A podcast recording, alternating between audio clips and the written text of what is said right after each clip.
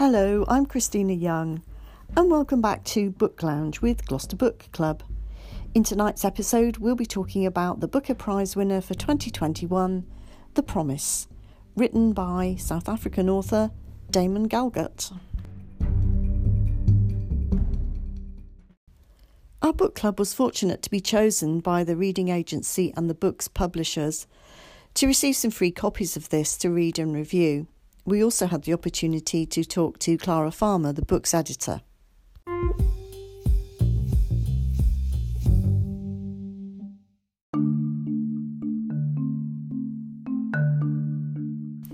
On a farm outside Pretoria, the Swart family are gathering for Ma's funeral. The younger generation, Anton and Amor, detest everything the family stand for, not least their treatment of the black woman who's worked for them her whole life. Salome was to be given her own house, her own land, yet somehow that vow is carefully ignored. As each decade passes and the family assemble again, one question hovers over them Can you ever escape the repercussions of a broken promise?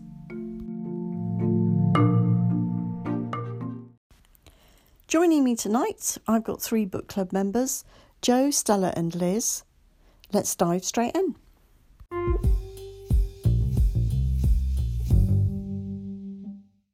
Good evening, guys. Nice to have you along with me again. The Promise. It's both a literal one and it's a figurative one about the characters or the, the country's potential. Can we just explore that idea? What do you think about that, Liz? What do you think about The Promise?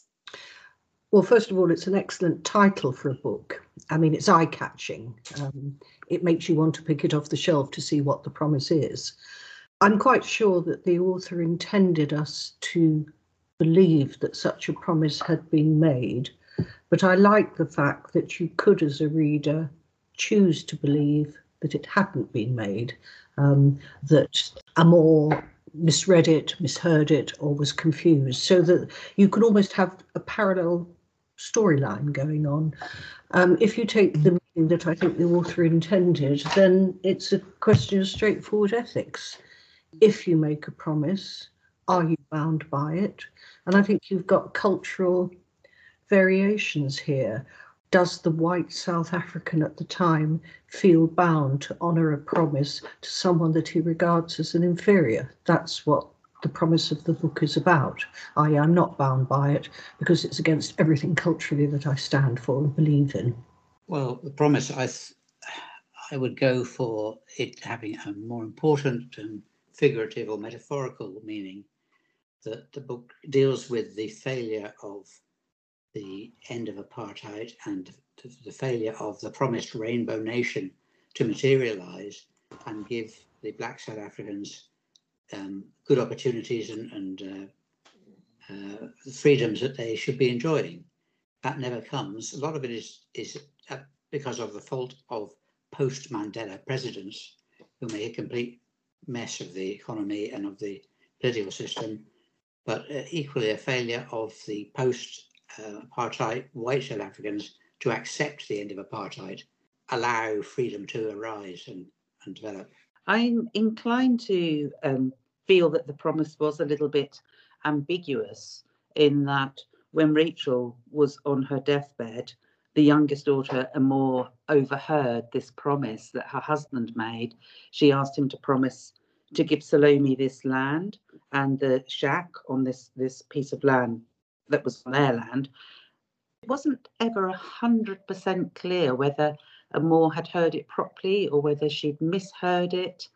And later on in the book, when she's discussing it with her brother, there does seem to be a little bit of um, ambiguity about whether she'd actually overheard it properly. So there is a little bit of doubt, I think, in the book about whether the promise was actually made. Yeah. We go on to learn other things as well, which is really interesting. Like at the time, the promise, uh, if it was made at that time, um, black people couldn't actually own land. So the promise, even at that point, wasn't it wasn't possible to even carry out the promise. Yeah. And as will be revealed, you know, as we go through, I guess there are lots of sort of um, stages of this until we get to the very end. Oh, I don't want to make a, a plot spoiler. we get to the very end, where it's possible that the promise can be carried out, but there's still a twist. It's not the only broken or unfulfilled promise in this book either, as as we realise when we go through it. There are other promises, maybe not as important as this particular one, but there are other uh, uh promises that are being broken. For instance, Manny promises to Amor that he'll not make her return to her boarding school that she really strongly dislikes. But he breaks that promise, doesn't he, days later, and she goes back. Not so much promises made and broken, but promise not fulfilled. If you take Anton, the, the eldest child of the family, who at the beginning of the book is away on doing his national service, is involved in um, action against black rioters, which blights him for the rest of his life in many ways. He's a, he's a young man of promise. He's described in that way by the book. But actually, over the course of the book, all he does is fizzle out, go downhill, mm. and end up with problems with alcohol and, and gambling and what have you. There's also Astrid as well, who has converted to Catholicism. And when she's murdered, she actually dies in a state of mortal sin because she will not promise to stop seeing the man that she's having an affair with. Therefore, she's refused absolution by the priest, and it's a promise that she can't make. Therefore, she's not absolved. That's right, and she definitely makes that promise to Father Batty in the confessional, doesn't she, Liz? At that point, so yeah, she can't she can't carry it out. There are there are some broken and unfulfilled promises throughout this book.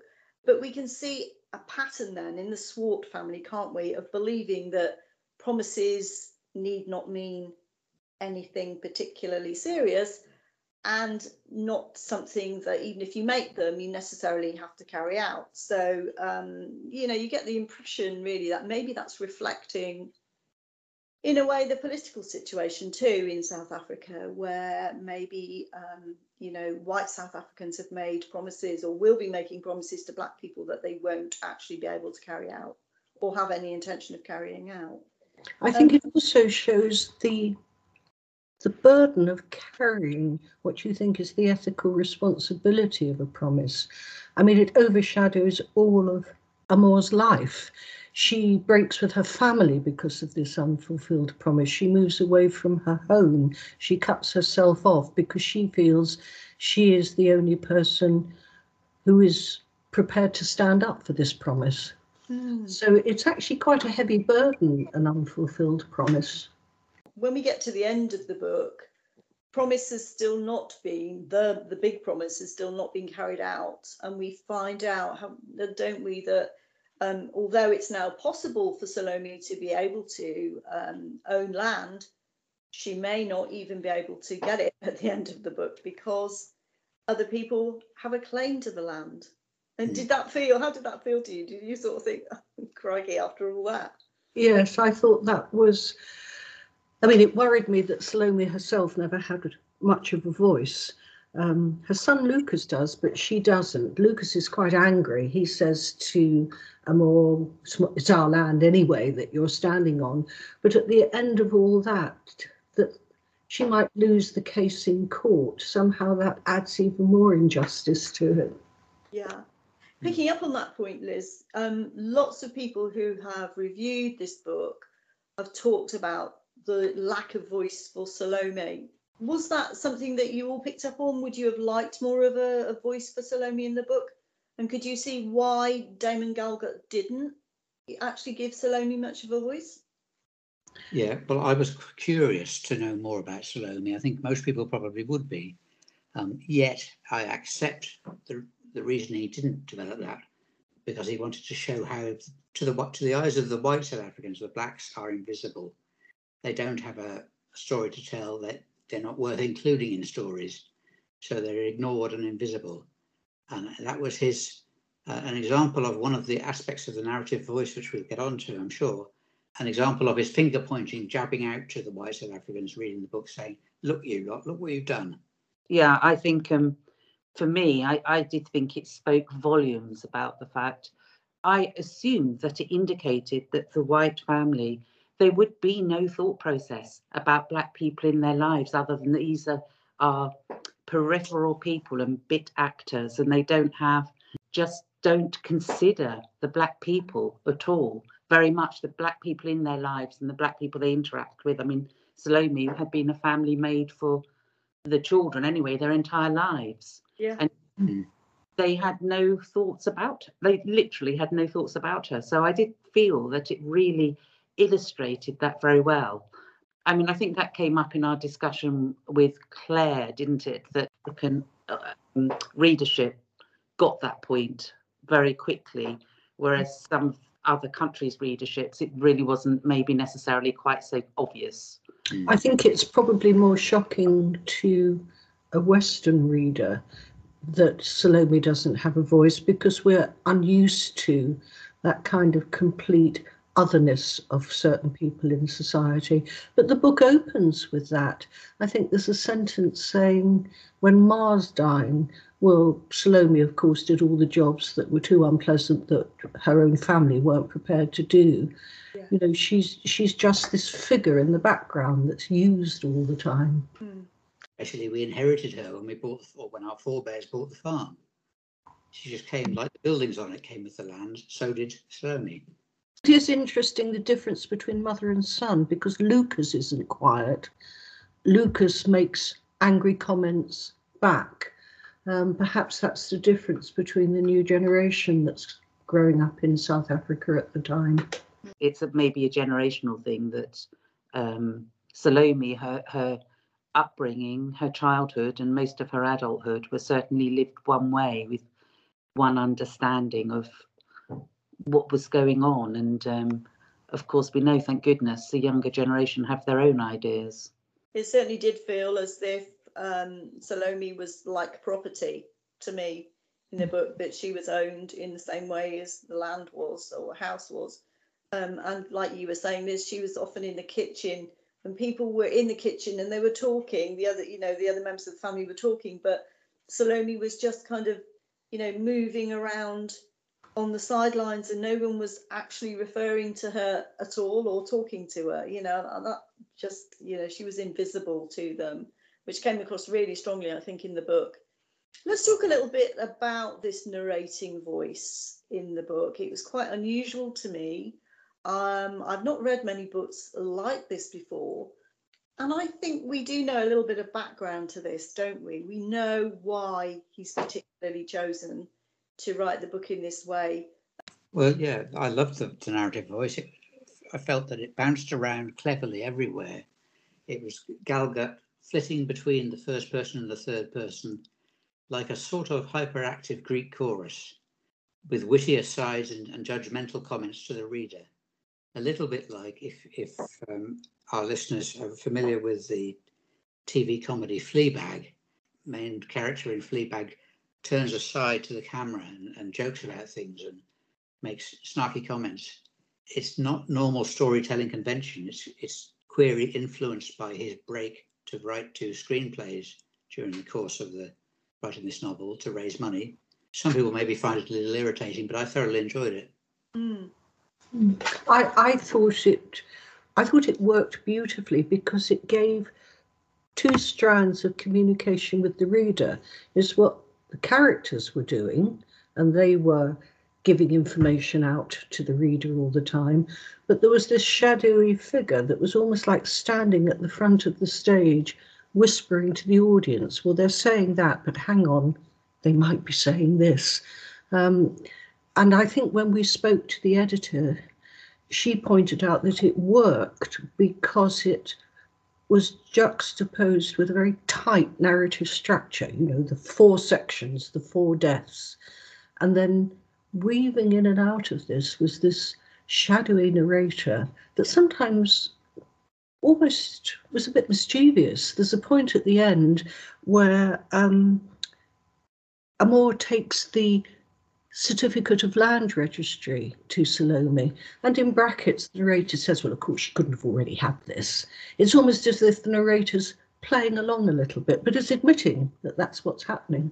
I I felt it sort of added uh, almost a comedic element to the book, and I love the way. So I love the way that uh, something was described, and action was described, and and then playfully there was this aside sort of suggesting a completely different and very self-serving reason for that rather noble action and i, I loved it I, I Mm. really did I like the fact that some of the narration even went to the animals in the book. You know, some of them, you know, the foxes were narrate were, were saying their own thoughts and things like that. And it, it, it was really different, a really different way of writing the novel.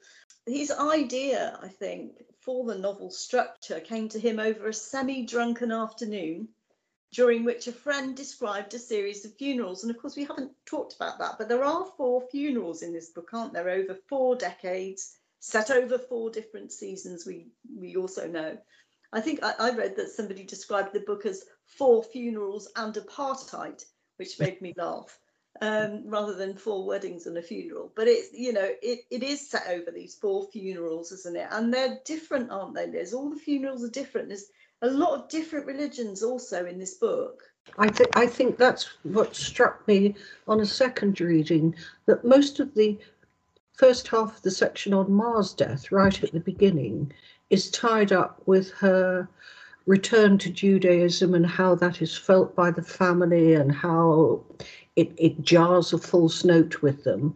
And then when you get to Astrid's death um, after her hijacking, you get this long sections of her conversation with the priest and her views on Catholicism. Um, and the priest breaks his vow of the confessional and actually tells her husband what she'd said to him. So there's two quite hefty religious chunks in there. Yes, definitely. Um, he also said that, and I quote now, it occurred to me that it would be a novel and interesting way of approaching a family saga. If the only thing you had was a small window that opened onto these four funerals and you didn't get the full trajectory of the family story, as a reader, you'd have to fill in those gaps for yourself. I'm fascinated as a writer by the edge of the map, by things that are not said. And there was a lot of that actually in this book, don't you agree? That we had to sort of fill in the blanks ourselves, really. Um, there was a lot of time that passed and a lots of chunks of time where we didn't really know Yeah. what was going on.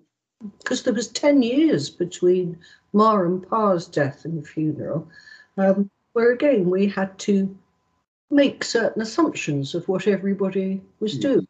Mm. You're given clues and signposts, but it was a 10 year gap.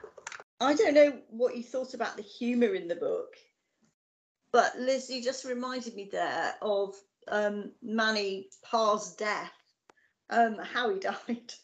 Um, and he died in this sort of reptile park, didn't he? He, you know, he went to he he owned, I think, part owned um, or directed some sort of reptile park that people could visit. so he got into a snake tank and was he trying to break a record for the number of days? And essentially he said god would protect him and see him through to this however many days he had to do to break a record. I mean it's quite surprising there even was a record for it. But he got bitten. He got bitten by a snake and died. And and yeah quite a sort of a comical thing to throw in there that one of the deaths was by somebody who literally climbed into a snake tank and believed that God would protect him. Mm. And unsurprisingly, got bitten by a snake and died. So, yeah. The other part of humour, the which made me laugh aloud, um, when Amor menstruates for the first time at her mother's funeral. But what I hadn't realised was that topic is it's like a bookend. It's mentioned at the beginning at Mark's uh, Ma's funeral, and on the very last page of the book, just a couple of sentences up from the end, menstru- Amor's cessation of menstruation finishes the book. And I hadn't realised that you've got menstruation of Amor at the beginning and end. If you look at the last page, it's just a couple of sentences up. That's a really good spot. I haven't spotted that. Did anyone else spot that apart mm. from Liz? I the first day you bled, the day they buried Ma, and now your bleeding is over. And that's on the Oh, last page of the book. oh I see. Yeah, she's having a hot flush, isn't she? It's an odd pair of bookmarks, I thought, for a man to choose. Somehow mm. that's my prejudice coming out. It's more like something a woman would write. Yeah, talking about characters, which did you have any favourite characters? Did you like the characters, or did you not really like them at all? Well, I thought I liked Amor, and I felt she was. I mean, the, the obvious comment that she was selfless and saint-like in the way that she basically despised her family and its attitude towards life in South Africa, and decided to abandon family and go off and, and spend her life nursing the, the, the ill, working in an AIDS ward and, and devoting herself to a caring profession like nursing. I think it was difficult to actually like any of them because they were not, with the exception of the more perhaps particularly likable characters. I think my heart went out most to Anton because his whole life was overshadowed by the fact that he killed someone whilst he was in the army. Mm. It was something that he never recovered from, and in the end felt that you know he didn't deserve to live. Um, so though I didn't like Anton, I did feel a great deal of sorrow on behalf of the way his life could have gone. I think Amor was the only character that really felt likable, but she was sort of pitted against her family or, or in the narrative in the book she was the only one that was interested in this promise. So i suppose it's it's very easy to like her more because she's the only one that was actually interested in attempting to get salome what she felt salome had been promised. And presumably what she felt was salome's due because she also the money after manny died the money from that business the reptile house his share of it was divided between the three children and I think also between the church. And her share she didn't ever collect and she gave that to Salome. Mm. So it, in that sense, it was quite easy to like her more because she seemed quite moral and she seemed to do the right thing that we, we would all want to be done. I find her quite strange as because she's only she's only a girl mm. when the story starts. And I try to imagine a young girl being so consumed by this promise that she's overheard that it becomes the engine for the rest of her life. You know, not many young girls would overhear a promise and on the basis of that form all their family relationships from then onwards you know the falling out with her father with her brother her sister moving away from home and I wonder what it was about Amor. Is it unrealistic to think a young girl would act like that? Well, I guess it does happen. You do sometimes, you know, you do get families where they're all sort of, let's just say, have a more traditional viewpoint, and then one of the members of the family will be quite radical and quite different. So I guess you do get it. And I feel that sometimes young people can see things in more more black and white terms. and not almost because maybe the shades of grey that we all kind of um, you know have to think about it's not always so obvious when you're young. You, it's just kind of right it's maybe easier for something to be right or wrong. Sometimes young people can be slightly less forgiving and slightly more moralistic almost. I don't really know. I, I she's completely steadfast isn't she? I mean she's still shocked. 10 years later when pa's will is read and there's no and she's expecting it. Well it will be put right now. And still well, it isn't. maybe it's not even exactly that it's to do with salome. Maybe it's to do with that way that when you're a child and if your parents have a certain moral value uh, you've learned that don't you? And you you look up to your parents. So if your parent maybe it's because if your parent makes a promise you just absolutely believe that will happen because that's how life works. You're a child your parents have said something a parent's promised something and so you just think that's going to happen mm. i also wonder you know there's the bit in the book right at the beginning when um, she's a young girl and she gets struck by lightning there seems to be some sort of implication that something happened to her brain because of that you know hmm. electricity mm. passing through her maybe that's caused a change in her brain which means that she's very obsessed or very steadfast as you put it liz mm. with um, you know, this obsession that she's got about the promise that she thinks she's yeah. heard. Just going to talk a little bit about um, Damon Galgut himself. This is his ninth novel, and it's the first novel that he's written in seven years. So he's taken quite a long time to write this one. Um, his debut novel that he first published was when he was only 17. So can you imagine that, having your first novel published at that age? And when he was asked why he became a writer, he said that he'd had lymphoma as a child. And during that time, he learnt to associate books and stories with a certain kind of attention and comfort. And so I, I suppose, you know, he was probably laid up at home for quite a long time reading. I haven't read any of Damon Galgut's novels before. Um, I think winning the Booker Prize catapults you, doesn't it? Uh, and your and your literary works into the limelight and makes you know millions more people suddenly aware of you. Would you feel like you wanted to read some more of his books, and would you recommend this one to book clubs to read? I, I mean, to me, this was a tour de force. This book, I thought it was absolutely brilliant. I've recommended it to all sorts of people.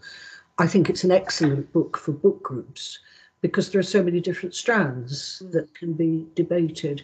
And yes, I mean, I hope I won't be disappointed when you've really been sort of wowed by an author the first time you've read it, it, it, sometimes you think will it be a mistake to try and read something else but i will I love the writing style, and I appreciate his previous books probably won't be in exactly the same writing style for the reasons we've talked about.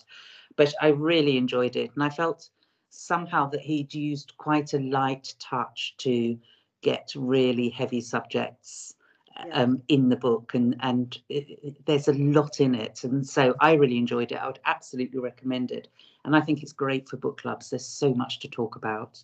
Me, the, the elephant in the room here is the there is a comparison between this book and um, J.M. Coetzee Disgrace. Yes. Which won the Booker 20 years before. And of course, Disgrace is to do with similar issues in South Africa immediately in the aftermath of the end of apartheid, so right at the start of the Mandela period. Whereas this is Disgrace plus a generation. So an interesting contrast between the two. I think it would be invidious to, to say which one one prefers. They're different. I think I've got to be honest and say, in terms of the initial impression and impact, the promise made a greater impact on me from reading it. Hard to choose, isn't it? It's a tricky yeah. one. I found that really difficult to yeah. to come down on either side, and I still can't actually because I think they're mm. both brilliantly written novels. Um, actually, somebody called John Self in the Times um, describes this novel as one of the best novels of the year.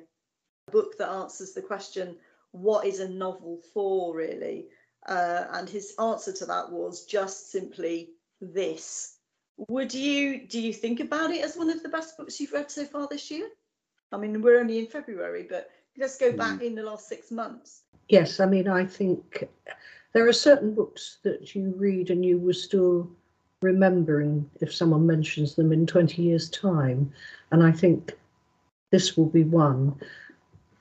Going back to what Joe said about the, the two, Disgrace and this one, my only sadness about this one is that it is a generation on from when Disgrace was written. And there's a certain sadness that a lot that hopefully would have been achieved hasn't been achieved. Whereas Disgrace, because it was written 20 years earlier, you still had the hope there. Um, hope I'm wrong on that one. It's it's one of the most enjoyable books I've read. Yes, definitely in the last six months. I really, really enjoyed it. And yeah, I mean, it's incredibly well written. So Clara Farmer, when we talked to her, definitely said that this was the time was right for Damon Galgut to wait to win the Booker with this one. He has been shortlisted in the past, and he's he's been picked at, at the post, and it was time. It was his time to win. And so, on that note, we're going to end. But I'm just going to tell you that next time we meet as a podcast team, we're going to be talking about Redhead by the Side of the Road, which was written by Anne Tyler in a book we read um, about six, eight months ago. So we're going to be talking about that one. Thank you very much out there, listeners, for having patience to listen to us again. And